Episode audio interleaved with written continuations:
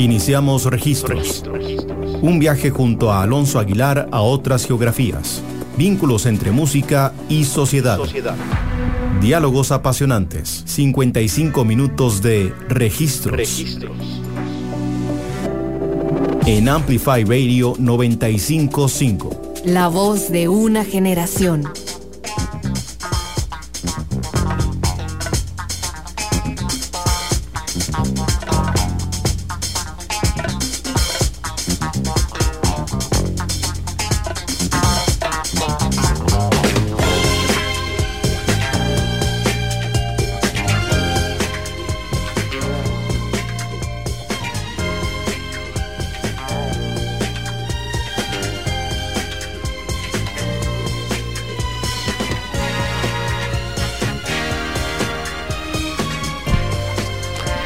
Bienvenidos y bienvenidas a un nuevo episodio de Registros acá en Amplify Radio. Es Alonso Aguilar y hoy tenemos un episodio especial dedicado a la etapa temprana de la música disco, donde estaremos conversando con nuestro, bueno, ya constante invitado Marvin Cotto sobre un poco el trasfondo histórico, cultural y musical de este importante movimiento. ¿Todo bien, Marvin? Muchas gracias por invitarme de nuevo. Siempre un gusto acá para hablar como de algunos de los eh, sonidos más eh, característicos eh, relevantes del siglo XX. Y quizás para empezar este programa, eh, y para romper un poco el, estigma creo que quizás alguna gente tenga sobre lo que es la música disco, porque eh, bueno, en uno de los posts mencionábamos que quizás aquí en Occidente y en, sobre todo en Latinoamérica, digamos que nos llega como tanta, tan, tan derivado como el consumo cultural, asociamos mucho la música disco como a, partir de los 80, cuando estaba como en su declive, eh, en términos como creativos al menos. Entonces pensemos, eh, pensamos sobre todo con Joel Travolta, Saturday Night Fever, eh, los Bee Gees, no sé, The Village People y cosas así, que era más bien ese momento que si bien fue como el auge en cuanto a ventas de discos, también fue al mismo tiempo su caída. Entonces, ¿de qué periodo vamos a estar hablando hoy más o menos, Marvin? Sí, bueno, vamos a irnos un poco para atrás de Saturday Night Fever que estamos hablando de 1977. Eh, nos vamos a ir a inicios de los 70 para ver como las raíces de, ese sonido que tal vez aquí en, Costa Rica y en Latinoamérica lo identificamos más con su fase, como ya decía usted Alonso, como fenómeno de cultura popular y de cultura de masas, ¿no? que todo el mundo eh, conoce. Recuerdo que mi papá siempre le gustaba eh, decir que, que, él vio Saturday Night Fever antes de todo el mundo aquí en Costa Rica porque fue a ver la Panamá, porque vivía en la zona sur, entonces era claramente un fenómeno con un alcance muy amplio, pero se nos olvida un poco las raíces de, que tiene en la cultura como más subterránea, tanto de la cultura gay estadounidense como de un poco parte de ese enorme océano de tradición musical que es la música negra estadounidense. Entonces hay que, hay que entender el disco también como una rama de, la, del soul y el funk que luego va mutando y se convierte en su propia cosa, pero tiene sus raíces ahí. Claro, y bueno, justamente lo que mencionaba, que bueno, a mí también me pasó que me heredaron uno de esos vinilos que me imagino que hicieron cientos de miles del soundtrack Saturday Night Fever. Y bueno, una cosa curiosa de justamente ese soundtrack es la falta de artistas negros, si no pone pensarlo, no en términos como reivindicativos ni revisionistas, sino el simple hecho de que era un momento donde la música disco había sido totalmente sacada de su contexto original y bueno, por eso justamente también queríamos como explorar un poco eh, este momento en la historia, porque como bien dice Marvin, eh, es una música que no, no sabemos mucho o no nos suele llegar como esa parte de la historia, pero está bueno, en todo sentido intrínsecamente ligada como a la evolución de la música negra en el siglo XX y en Estados Unidos. Y sin irnos muy a fondo, quizás simplemente para que la gente esté más como preparada en cuanto a qué va a sonar. Eh, ¿Cómo podemos distinguir quizás como eh, el disco, eh, los Bee y todo esto y como el disco que vamos a escuchar hoy?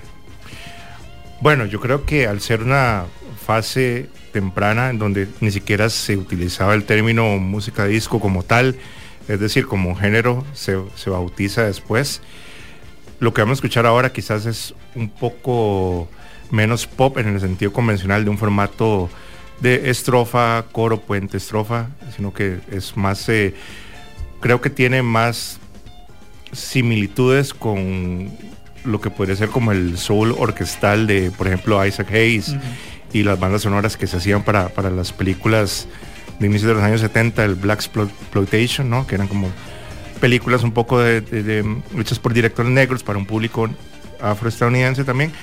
Eh, creo que es un poco, esa es la diferencia, ¿no? Que lo que, no, lo que nos llega acá ya como dentro del auge popular y masivo del disco es, es más música pop, a veces por intérpretes eh, blancos, y esto quizás tiene todavía más parentesco con el funk y el soul de los 60, de finales de los 60, inicios de los 70, porque además de, este soul orquestal, también está como el soul psicodélico, ¿no? Como Sly and the Family Stone y toda esta onda que era un poco eh, juntar la tradición de la música negra con un poco las sonoridades también que iban saliendo por ahí del rock y de la psicodelia y demás, ¿no? Entonces creo que es un poco como un hijo eh, de, esas dos corrientes, ¿no? Como el soul más orquestal, incluso del soul más politizado y el soul psicodélico.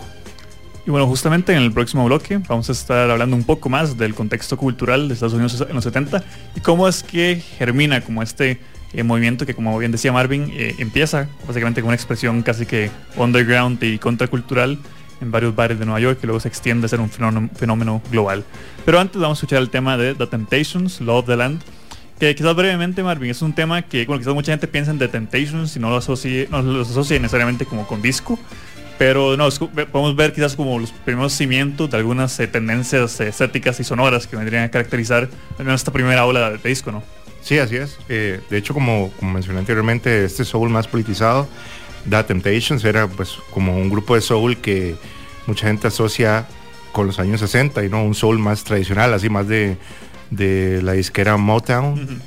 Y en los, en los 70 hay un giro como más, más político y empieza a hacer lo que lo que se llamó como soul paranoico, según como el, término que usa Peter Shapiro, que es un, crítico musical estadounidense que hizo un libro sobre la música disco.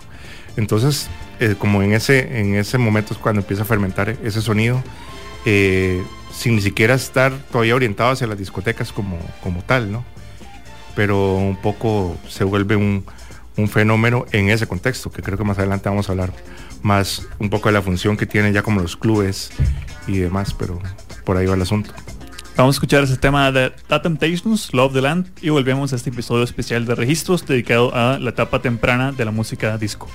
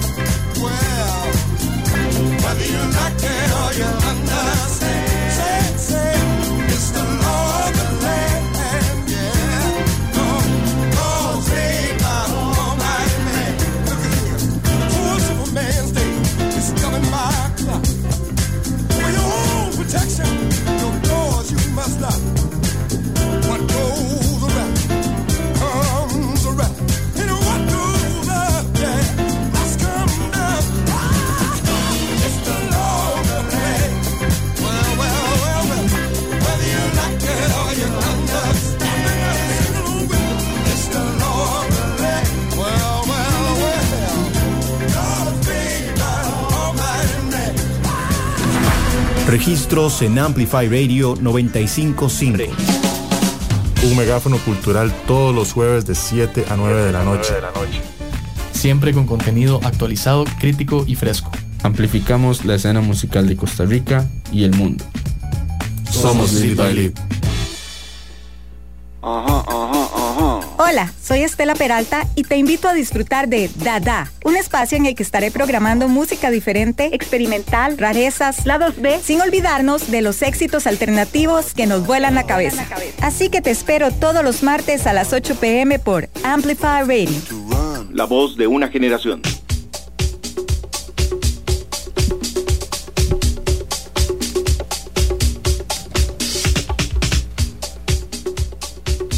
Estamos de vuelta acá en Registros por Amplify Radio. Les habla Alonso Aguilar y hoy tenemos un episodio especial dedicado a la música temprana, bueno, la era temprana, la música disco, eh, para lo que nos acompaña eh, nuestro eh, invitado habitual, de Marvin Cotto. en el bloque anterior mencionamos un poco las generalidades detrás como de lo que es la música disco. Y en este bloque queríamos hablar un poco más como del trasfondo cultural, que creo que es una de las partes quizás que menos se asocia con el disco. Eh, justamente en el episodio de Italo Disco comentábamos un poco de cómo ese sonido nace básicamente como una visión mercantilista casi y totalmente eh, cínica ochentera, casi como de eh, incorporar como esos trends a una visión quizás un poco más electrónica y de hecho, y bueno, una visión pop casi totalmente artificiosa caso de la música disco en los 70, a principios de 70, es casi que lo opuesto en muchos sentidos y más bien se termina como cooptando en el proceso de la década. Y para hablar de eso, creo que me gustaría primero eh, mencionar algo que, ya estábamos hablando en el, bloque anterior sobre el, The Temptations y el sonido Motown, que yo que, en muchos sentidos eh, parte son como los cimientos estéticos y también como culturales de lo que es como la música disco. Porque el Motown es quizás como los primeros como grandes trends eh, a nivel como estadounidense, exclusivamente que parten de la cultura negra. Obviamente antes estaba el soul y el funk que estaba en, contemporáneo, pero creo que el Motown fue uno de los primeros sonidos que realmente, eh, si hablamos en términos contemporáneos, dio como representación, digamos, como a la, población. Totalmente, sí, digamos, fue como también había una parte musical, lo que también tenían como una como oficina de control de calidad, eso es totalmente cierto, de que, que, si alguna composición que llevaban ahí no, no pasaba esa oficina de control de calidad, no se grababa. Entonces también tenía un aspecto como de negocio y como de, ahora se diría, emprendimiento, como muy marcado, ¿no? Como de, negocios también dirigidos por personas negras y haciendo música negra de artistas negros. Un poco también eh, eh, con esta sensibilidad de casi como de, una fábrica, ¿no? Una fábrica de éxitos una fábrica de hits con una versión mercantilista, digamos, muy, eh, digamos, muy, muy rígida a veces. Son conocidas también como todos los problemas que tuvieron artistas como Marvin Gaye, cuando quisieron como emanciparse un poco, ¿no? Como el, del formato más tradicional de Motown, de canciones de tres minutos y canciones de amor, y irse por una dirección como más política, por ejemplo. Entonces, digamos que, que en los inicios de la música disco hay como esas dos pulsiones contradictorias, ¿no? Hay un poco el mercantilismo de Motown y como esa aspiración a la profesionalidad y la excelencia. Y por otro lado también está el aspecto más contracultural también de no solo de liberación de, de la población negra, sino también de población gay, de población latina, eh, etcétera. Entonces siempre ha habido, siempre existió como ese, esa dualidad en, la música disco, me parece, ¿no? Bueno, y un punto importante, ahora que Marvin menciona como eh, bueno, ese proceso de emancipación y como el movimiento por los derechos civiles que tuvo su auge a finales, mediados de los 60 y inicios de los 70, eh, el momento en el que el Motown eh, y bueno, todo el funk y todas estas manifestaciones de artistas de funk, bueno, mencionamos a Isaac Hayes, Marvin Gaye, podemos hablar de Curtis Mayfield también como artistas que tomaron una, una estancia política, digamos, una posición, se debe a que este, los 70 son quizás una de las décadas más eh, erráticas en cuanto al lugar de Estados Unidos como potencia global, como gran imperio, que se vio un poco trastabillando en lo que fue el conflicto de la Guerra Fría, sobre todo por, bueno, dos grandes hechos que podemos hablar, uno la Guerra de Vietnam, que, bueno, eh, todos esos artistas negros eh, que estamos hablando comentaban, están bastante como en contra del conflicto armado en general también. bueno, recientemente Spike Lee tuvo una película que hablaba un poco del involucramiento de personas negras dentro de la guerra de Vietnam. Y por otro lado, eh, que es la parte que no se habla tanto y que se ve en películas, que es como el, todo el auge del nuevo Hollywood en el cine estadounidense y así, una visión mucho más cínica, mucho más pesimista de la eh, de la vida, tiene que ver con que Estados Unidos en ese momento, por bueno, una crisis de hidrocarburos que pasó hacia mediados de la década, vivió lo, una alta inflación, digamos, económica, que hizo que básicamente todos bajaran el nivel de vida en un momento donde en plena Guerra Fría y luego décadas de prosperidad económica como los 50, con el sueño americano y todo esto, este, bueno, muchas familias quedaron como viendo como pasaron de esa clase media ascendente o aspiracional a una clase de que cheque a cheque y semana a semana está existiendo y obviamente esto golpeó mucho más a grupos y marginalizados aún entonces. Y el escándalo de Watergate también, eh, hay que decirlo que es también primera vez que, si mal no recuerdo, que un presidente de los Estados Unidos es depuesto, digamos. y entonces también eso psicológicamente fue un golpe muy, muy fuerte como para la, en ese momento todavía alta autoestima estadounidense como, como imperio, digamos. Y yo creo que sí, los 70, sobre todo la primera mitad, es como la resaca de, para decirlo de manera un poco cliché, como el sueño de los 60, ¿no? como el sueño de la contracultura. Y es como el despertar también un poco de hacia algunas realidades no muy a la, a respecto a la misma vida en, los Estados Unidos o en los países de Occidente, que también es hacer frente también como al fracaso también de ciertos ideales que eran parte de esa contracultura y que, bueno, un poco colapsan, ¿no? En inicios de los 70. Y también un cambio en sensibilidad en el sentido de que también hay como una democratización de los valores contraculturales. Yo creo que es muy importante en la música disco, tanto en su fase temprana como luego en su fase masiva, en el sentido de que ya no es, digamos, por ejemplo, no sé, bailar en clubes oscuros y, y un poco escondidos, incluso el consumo de drogas, incluso como alguna forma de evidencia de la sexualidad más libres, ya no eras algo exclusivo de una bohemia, por así decirlo, una, o una bohemia blanca incluso, sino que tal vez esas prácticas más liberales en las formas de vivir se expanden a otros grupos de la población, eh, ya no con una sensibilidad de como traigámonos abajo el sistema, sino como incorporando más bien esas sensibilidades más libertarias y hedonistas dentro del mismo sistema capitalista, ¿no? que se fue en realidad si uno es un poco eh, escéptico al respecto, eso fue el gran legado como de la contracultura, en realidad, nada más como cambiar el mismo capitalismo sin, sin derrocarlo, ¿no? Claro, digo, bueno, hacer la contracultura hip, que es literalmente lo que termina pasando con la música disco. Y bueno, en esta época también un, elemento importante que están mencionando es que, bueno, los 50 ya eh, seguía dentro del marco de la bohemia, pero se veía como esta eh, visión como del artista negro eh, intelectual, digamos, sobre todo los jazzistas, digamos, como Miles Davis, John Coltrane, eh, Ornette Coleman, etc. pero no, la música jazz existía todavía como un nicho de, como decíamos, como que lo, escuchaban básicamente de los, escritores de la generación beat, digamos, y era, un estímulo diferente al que la música de Motown era música abiertamente popular, como mencionaba, eran hits para sonar en radio, para que todas las personas los escucharan. Y ese cambio de tendencia creo que de nuevo se empieza como a eh, mezclar un poco con el movimiento hippie, como hablábamos, que ya, bueno, ya habían figuras como Jimi Hendrix, que incorporaban elementos de psicodelia, digamos, a su, música. Y eso también marca como una nueva visión, quizás como bien mencionaba, donde se democratiza como esta visión de libertad, como, como bien dicen, en cuanto a uso de drogas, en cuanto a amor libre pero también creo que eh, se vuelve un poco, bueno, no sé si decirle iluso necesariamente la palabra, pero eh, se transforma como esta visión como política o pseudopolítica como de cambiar el mundo a través del amor.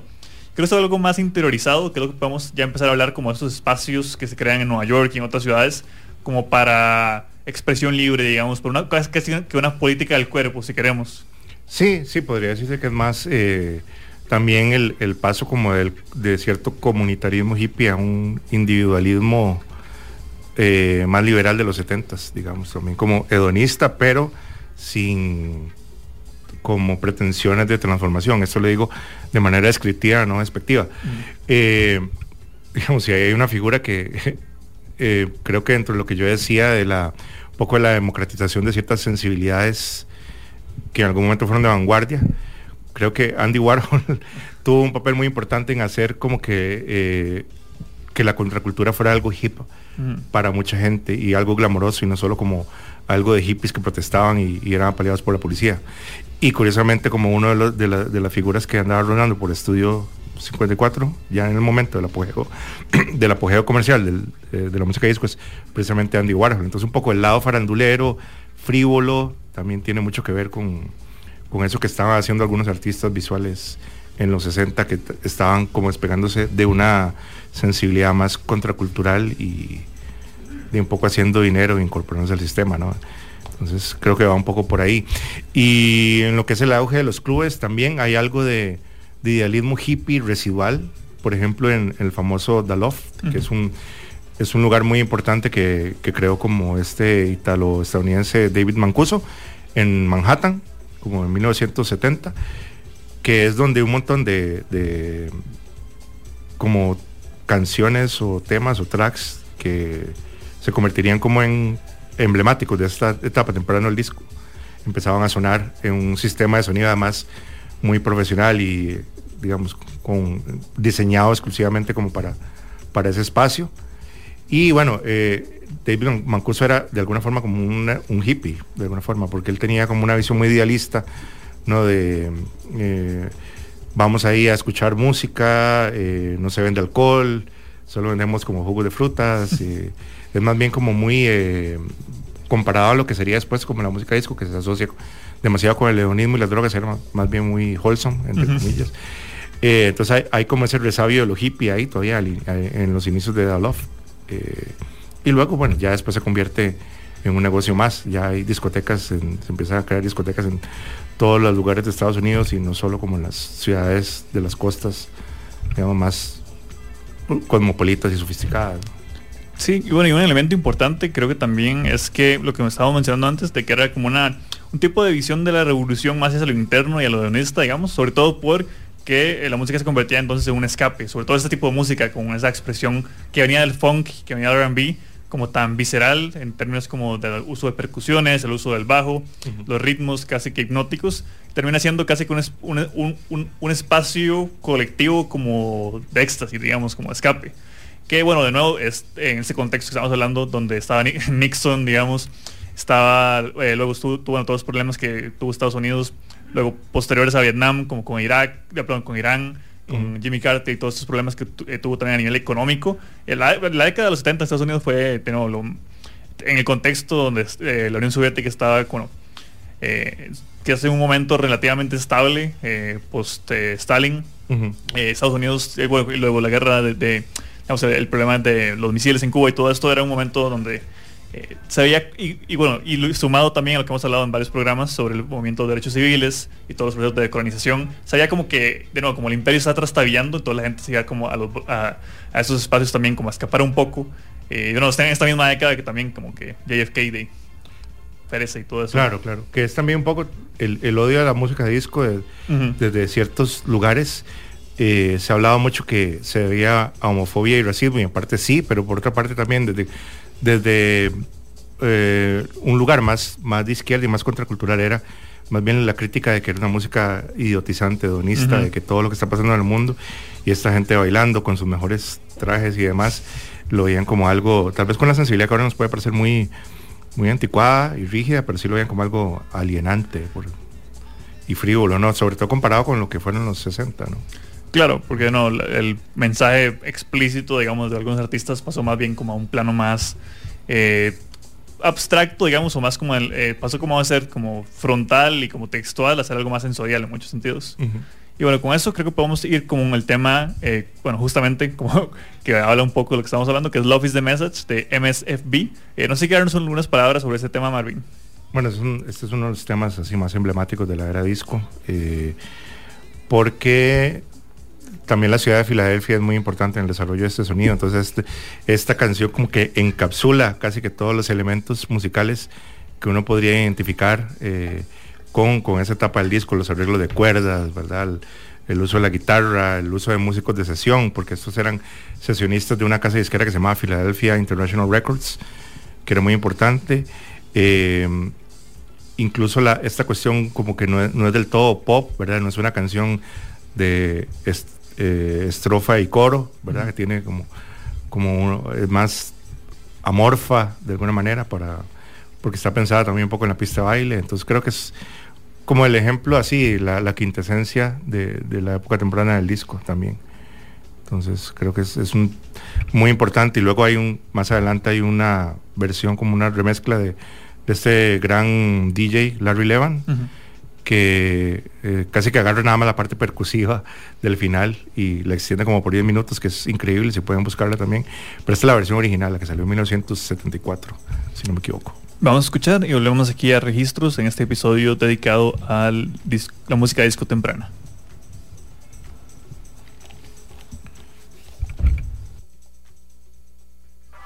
Soy Mauricio da Pena. Y yo, Cata Restrepo. Y juntos presentamos Flamingo de Noche. Un espacio para la comunidad LGTBIQ. Y para quienes la apoyamos. Semana a semana tocaremos temas de la comunidad. Porque en Flamingo creemos que las cosas hay que hablarlas. Acompáñenos todos los miércoles a las 10 pm. Por Amplify Radio. Flamingo de Noche. Enlazate a la frecuencia 955, una radio viva, llena de música y cultura. Para gente como vos y como nosotros. Amplificamos tu mundo. Amplify Radio. La voz de una generación.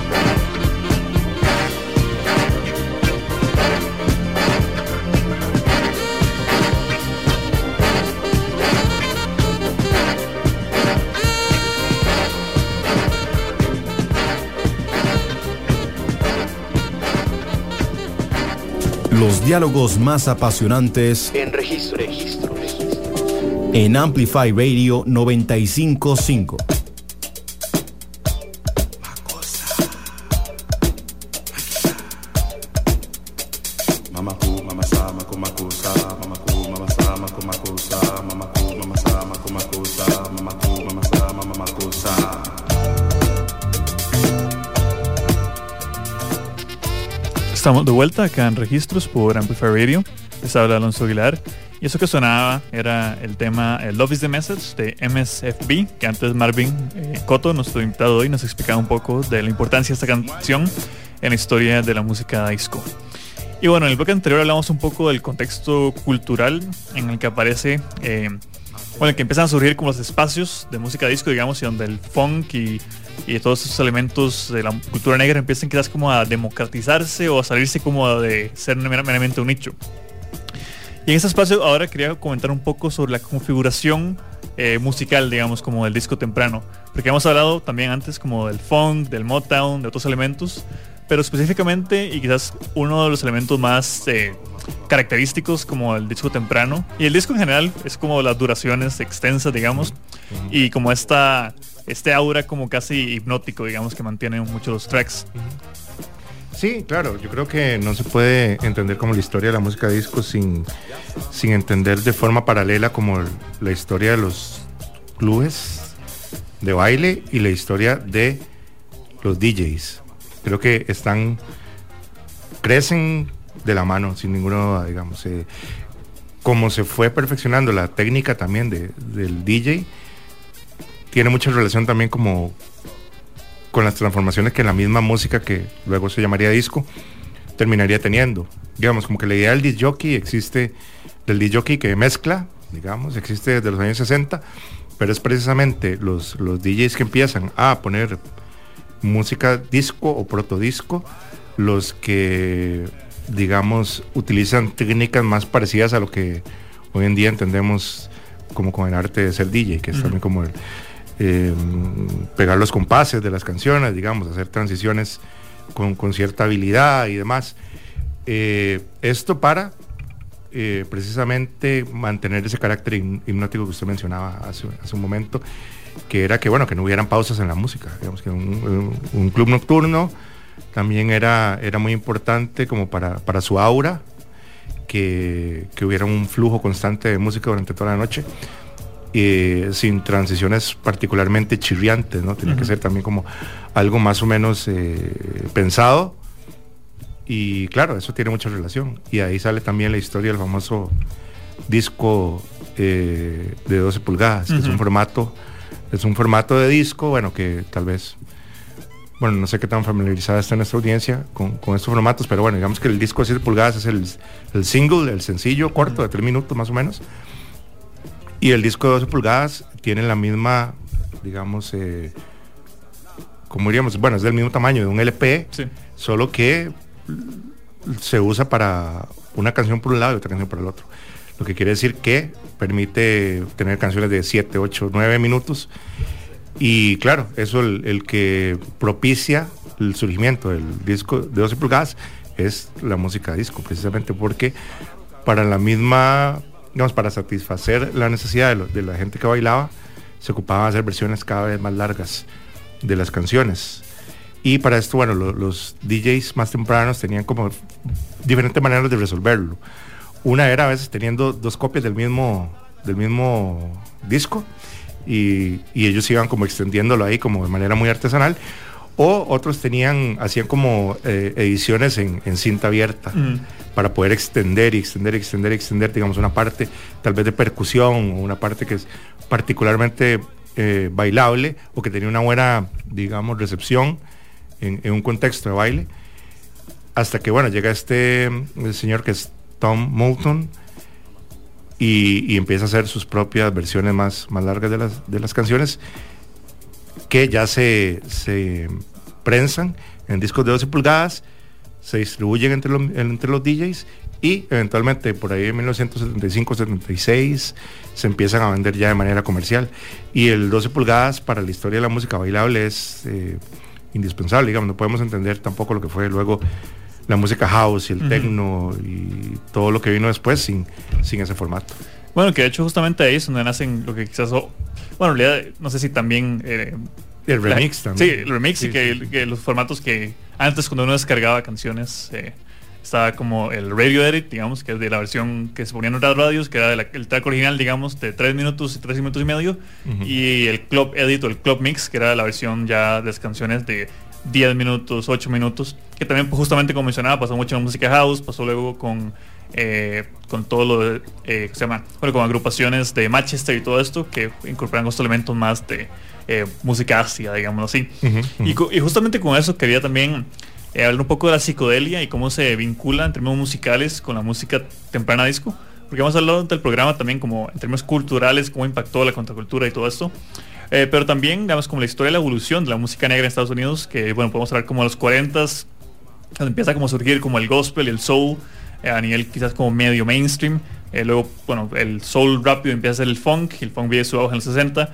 Y bueno, ya en los 70 podemos ver eh, como una tradición de distintas musicalidades negras que empiezan como a confluir un poco con la música disco, porque de nuevo muchos elementos, como mencionaba antes Marvin, como eh, agrupaciones de funk psicodélico, que es algo que existía, eh, mencionábamos como a Sly and the Family Stone, ah, bueno, precursor sería Jimi Hendrix o hablamos como George Clinton, quizás el más conocido, y Parliament Funkadelic, que lo que hacían eran como solos de guitarra que se extendían por siete minutos, como una, una, una atmósfera como de estos muy, como decimos, las temáticas del sexo eran bastante predominantes en muchas canciones. O el espacio exterior también. era o las dos cosas al mismo tiempo. Exactamente, sexo en el espacio exterior, exterior es una... Eh, bueno, porque antes en el episodio de Spacebrook que tuvimos un momento también hablábamos un poco de esto, que estaba como la vertiente más eh, ñoña, que era como hablar como de viajes intergalácticos, y estaba la vertiente de psicodelia más eh, de los sentidos, digamos, como más visceral, que hablar como de sudor y como de cuerpos con cuerpos y esto. Y bueno, por un poco por ahí se incorpora en la música disco. Y bueno, eh, como mencionaba, estos tracks se hacen mucho más largos, el ritmo de percusión 4x4 eh, casi que se estandariza en muchos sentidos en otra música disco. Y bueno, unos elementos que a mí más me llama la atención, que más eh, agradezco de la música disco es lo que mantienen del funk y la tradición de los instrumentos de viento, digamos, incluso un poco de influencia de jazz, de que terminan siendo predominantes y como estos arreglos orquestrales que creo que en muchos casos son de los momentos más eh, icónicos como esos tracks de disco, digamos, ahorita suena a fondo solo una cosa y bueno, eh, e-, ese, ese motif que tiene es quizás como uno de los como esos momentos que los DJs de disco vieron es como que sí, hay que tomar esto y ponerlo en la pista de él. Sí, sí. Sí, definitivamente, digamos, como la, parte de la producción, también por los cambios tecnológicos ya también que se dan en los 70 y también la capacidad de grabar como más pistas y más pistas también se prestó muy bien a, a como ese sonido muy orquestal y en donde también eso es lo interesante porque claro, se parte de una raíz de música negra, el funk y el soul, pero también bueno, de, la, parte orquestal es más europea, digamos, y es también como, como poner eso en función de la música bailable y de la música negra, entonces también de alguna forma hay una hibridación cultural sucediendo por ahí.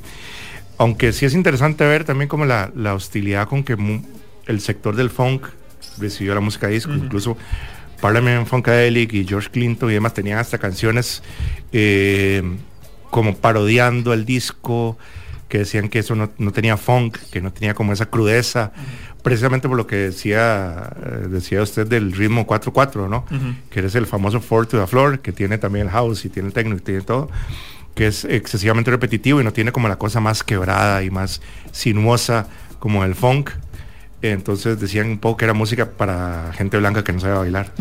de alguna manera esa era como la, había como una crítica desde el, desde el purismo, ¿no? Como de la música negra, hacia el disco, porque decían que era música como muy sobrearreglada, mucha cuerda y eh, muchos arreglos de también como de vientos y, demás. Entonces también lo veían como algo no auténtico, como plástico, ¿no? Como que, que los verdaderos como representantes de la crudeza musical de la tradición negra era como el funk. Claro. había como una, había como un pique ahí. Claro, y más que, bueno, al menos como Funkadelic, sí se enorgullecían como del aspecto improvisacional de muchos de sus grabaciones, digamos, como todas las leyendas detrás de, bueno, algunos de sus álbumes, por ejemplo. Y bueno, también otro elemento que generaba como cierto interés, eh, entonces era como justamente como esos artistas de funk, digamos, los bajistas como de la música, de ese periodo de transición, eh, se decía también como que muchos de los músicos de rock envidiaban como esos bajistas y más bien les, resentían que usaran como sus, eh, su prestigio como para tocar música, para bailar, digamos, cosas así. Sí, sí, claro. Sí, sí, porque también, eh, por lo menos en, grabaciones de, música disco, por ejemplo, de Soul Soul Records, o un poco lo que escuchamos ahora de Philadelphia International, eh, eran músicos de primer nivel los que estaban ahí haciendo sesiones. Entonces, de alguna forma es una música tocada por virtuosos, pero que tiene muy poca momentos de virtuosidad explícita. O sea, pocos solos y pocas eh, como exhibiciones de virtuosidad, sino que es más bien gente con mucha habilidad tocando de manera relativamente sencilla. Incluso, aunque para tocar, digamos, una, un ritmo de cuatro cuartos, digamos, eh, por ocho minutos seguidos, hay que ser un baterista muy habilidoso. Por eso al, baterista de Chic le decían como el metrónomo humano, ¿no? Porque aunque no tocaba nada excesivamente complejo, tenía una precisión impresionante, que casi como de cualquier caja de ritmo. Y bueno, justamente vamos a escuchar un poco de eso en el tema de Eddie Kendricks, Girl, You Need a Change of Mind. Eh, bueno, Marvin, no sé si quiere mencionar algo de ese tema antes de que suene. Sí, creo que eso es como dentro de la cronología, como de la música disco, siempre aparece como uno de los ejemplos eh, más emblemático de proto disco. como, porque, bueno, esta es una canción de que salió con el sello Motown, que ya hablamos un poco cuál era más o menos su, onda en los 60s. Y bueno, ya incorpora un poco esta cuestión más funk, aunque quizás con tempo, con un tempo más, más plácido de lo que estaríamos acostumbrados en otras grabaciones de música disco más, más rápidas, ¿no? De 120 o 120 BPM o lo que sea. Pero mucha gente, digamos, como que data el origen del disco precisamente en esta canción. Una forma también de, de los arreglos, por los arreglos, por la duración, ¿no? porque era como siete minutos también y demás. Se sale del estándar de tres minutos de canción pop que suena en la radio. Entonces también es como muy importante en ese sentido. Aunque no nos pueda sonar eh, sin ninguna relación con los Billys o con Donna Summer, digamos. Pero bueno, por ahí empieza también. Vamos a escuchar y venimos aquí a dar cierre este programa de registros dedicado a la música disco y su etapa temprana.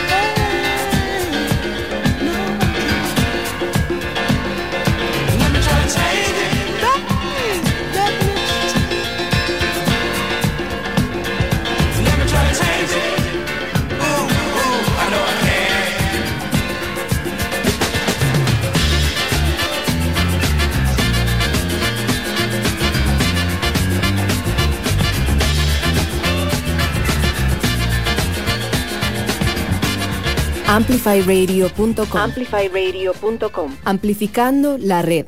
Viajes a otras geografías en registros. Por Amplify Radio. 955. Registros. Vínculos entre música y sociedad. Por Amplify Radio.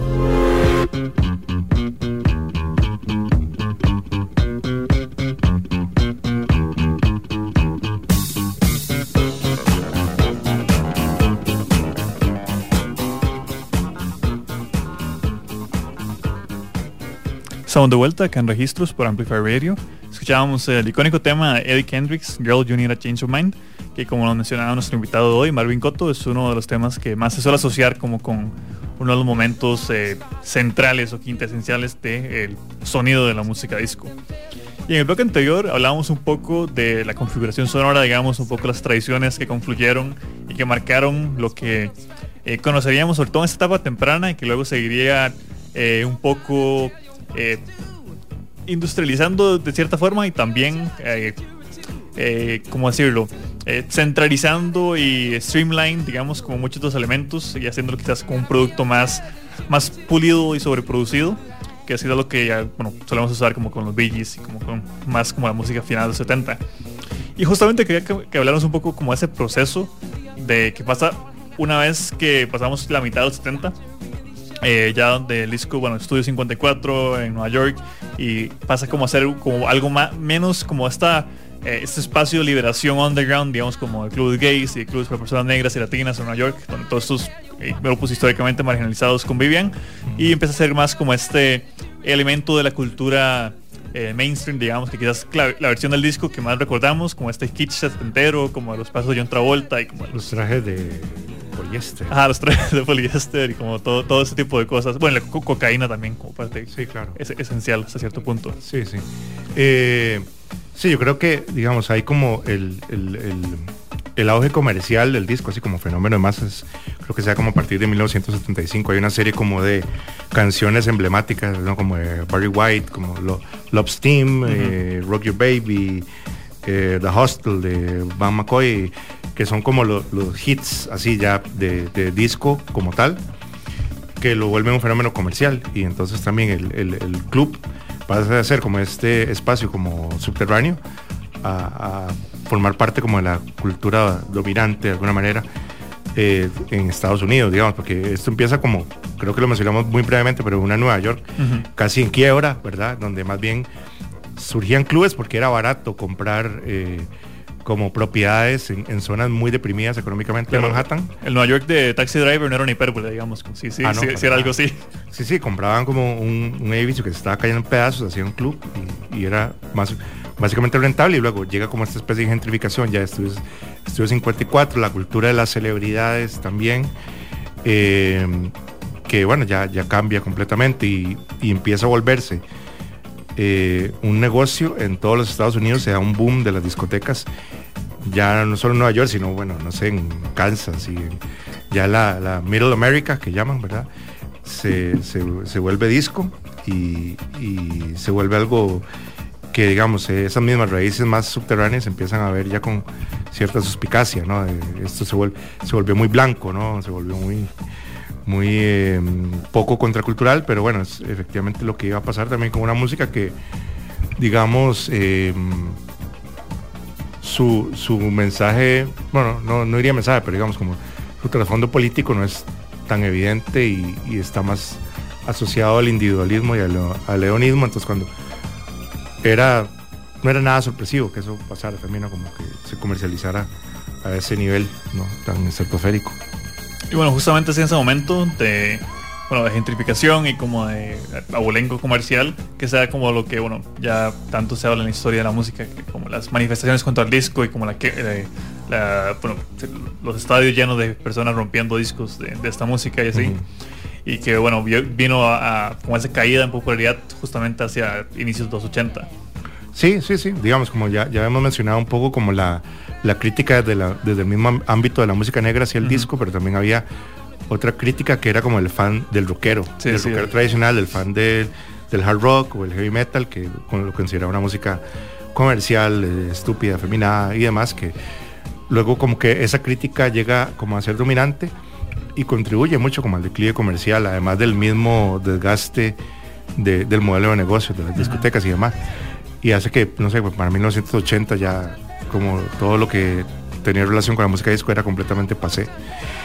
Pero pasó algo, sucedió algo interesante, que es que las mismas comunidades en las que surge nunca abandonan como esta cultura de los clubes. Entonces, el disco en realidad no, no muere como tal, solo que deja de ser un fenómeno de masas y vuelve a ser subterráneo. Entonces ahí es donde empieza a cambiar y se convierte en electro, uh -huh. se convierte luego en boogie, que es como este como R&B, medio disco, medio electrónico de los 80, se convierte en música house y se convierte en lo que es la música de baile que conocemos ahora como tal. Entonces, digamos, esa, lo que hizo fue como replegarse un poco en, su, en esas mismas comunidades afroestadounidenses o comunidades gays y demás, y ahí siguió eh, un poco a las sombras, pero mutando, digamos, en realidad nunca, nunca murió el disco y quizás podríamos decir que la, ganó la batalla cultural al final. Sí, porque bueno, el rock podemos decir que sí murió, yo diría que en los 2000, en, en el 2009 o algo así,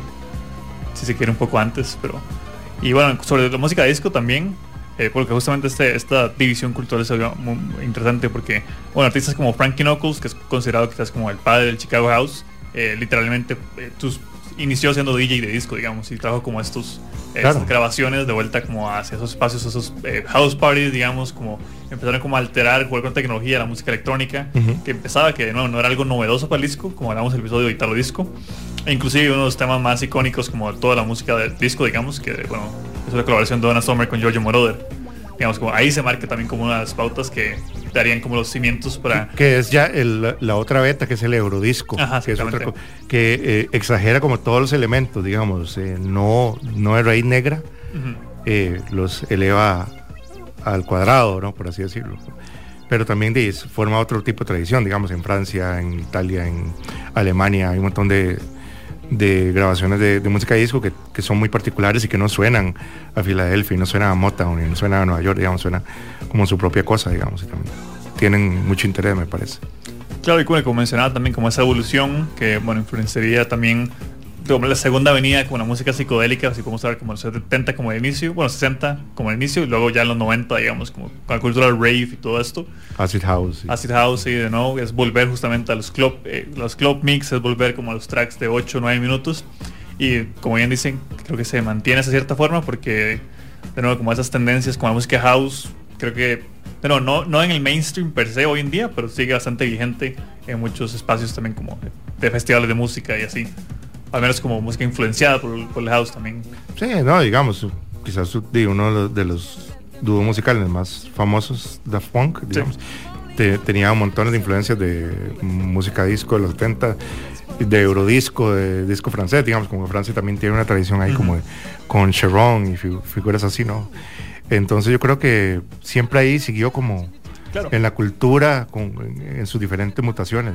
No, y el mismo funk psicodélico, la música disco, el boogie también fueron, tomar un nuevo auge de relevancia con los samples de la música hip hop, digamos que sobre todo inicios de los 90 y luego posteriormente se ha mantenido como una base como inspiración creativa, digamos, para muchos de estos eh, DJs, que literalmente eran DJs como que pasaron o sea, ponía música de disco, lo, alteraban los ritmos, ahí nació también el hip hop, de cierta forma. también, claro. Sí, podemos ver como el árbol genealógico, como bien dice Marvin, no es como que el disco murió y era como este, eh, es como...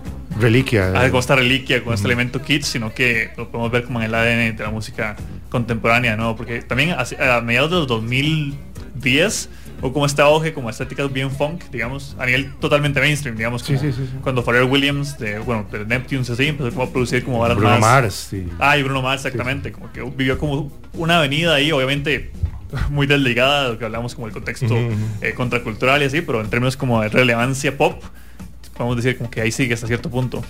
Sí, claro, no, y ahora que está de moda como el city pop japonés de los 80. Sí, sí. Es otra mutación de, del funk estadounidense y un poco del disco también, solo que de, como, como lo que hacen los japoneses, que es agarrar cualquier cosa de afuera y hacer su propia su propia versión, quizás con, características más propias y más originales, pero está por todo lado el disco en realidad. bueno, con eso, antes de cerrar nuestro programa, quería preguntarle como alguien que quiere interesarse, se interesó mucho por el early disco en esta conversación y le gustaría buscar un poco más, alguna recomendación, sea algún libro, alguna lectura, alguna compilación bueno, ahí eh, está este libro que mencioné el autor eh, al inicio del programa, pero se me olvidó mencionar el nombre del libro, que se llama La historia secreta del disco, sexualidad e integración en la pista de baile, del autor Peter Shapiro. Eh, el título que les dije es el título de la versión en español traducida. está editado por la editorial, argentina Caja Negra y también se puede buscar por ahí la versión original en inglés que se consigue de manera digital.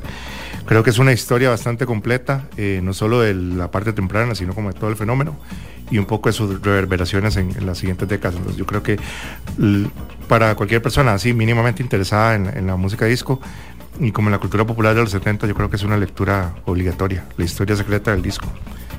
Lo recomiendo que, a que se lo lean. Perfecto. Y bueno, también por nuestra parte, el programa queda bueno, grabado en la web de Amplifier Radio donde pueden revisitarlo, volver a escuchar los tracks y si no también compartimos un eh, enlace para el playlist donde están las canciones que sonaron hoy, las que sonaron de fondo, algunos tracks adicionales eh, que sirven quizás como un tipo como introducción como a este mundo que pueden complementar con la lectura que nos recomienda Marvin. Eh, sin más preámbulo, nada más despedirnos de Marvin, gracias una vez más por acompañarnos acá en Registros. No, gracias, un honor como siempre estar por acá. Y por nuestra parte nos despedimos y les esperamos el próximo martes con nuevas geografías musicales. Los dejamos con el tema eh, con el tema Rock Your Baby de George McRae y con el icónico tema, eh, uno de los más representativos, como mencionaba Marvin. Ese sí lo conocen nuestros padres y abuelos, definitivamente. sí, puede, inclusive como que haya sonado en algún momento en otra de las radios de acá. Y con eso nos despedimos. Les, eh, nos vemos la próxima semana.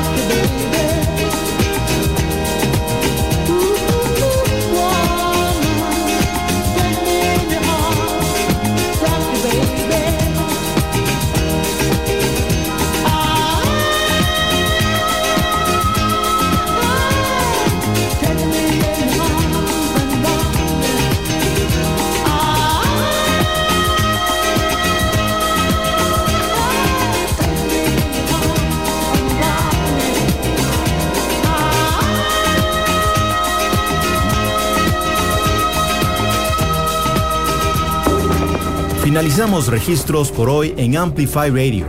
Los diálogos más apasionantes, vínculos entre música y sociedad. Alonso Aguilar vuelve el próximo martes a las 6 de la tarde con más viajes a otras geografías en Registros. Por Amplify Radio 955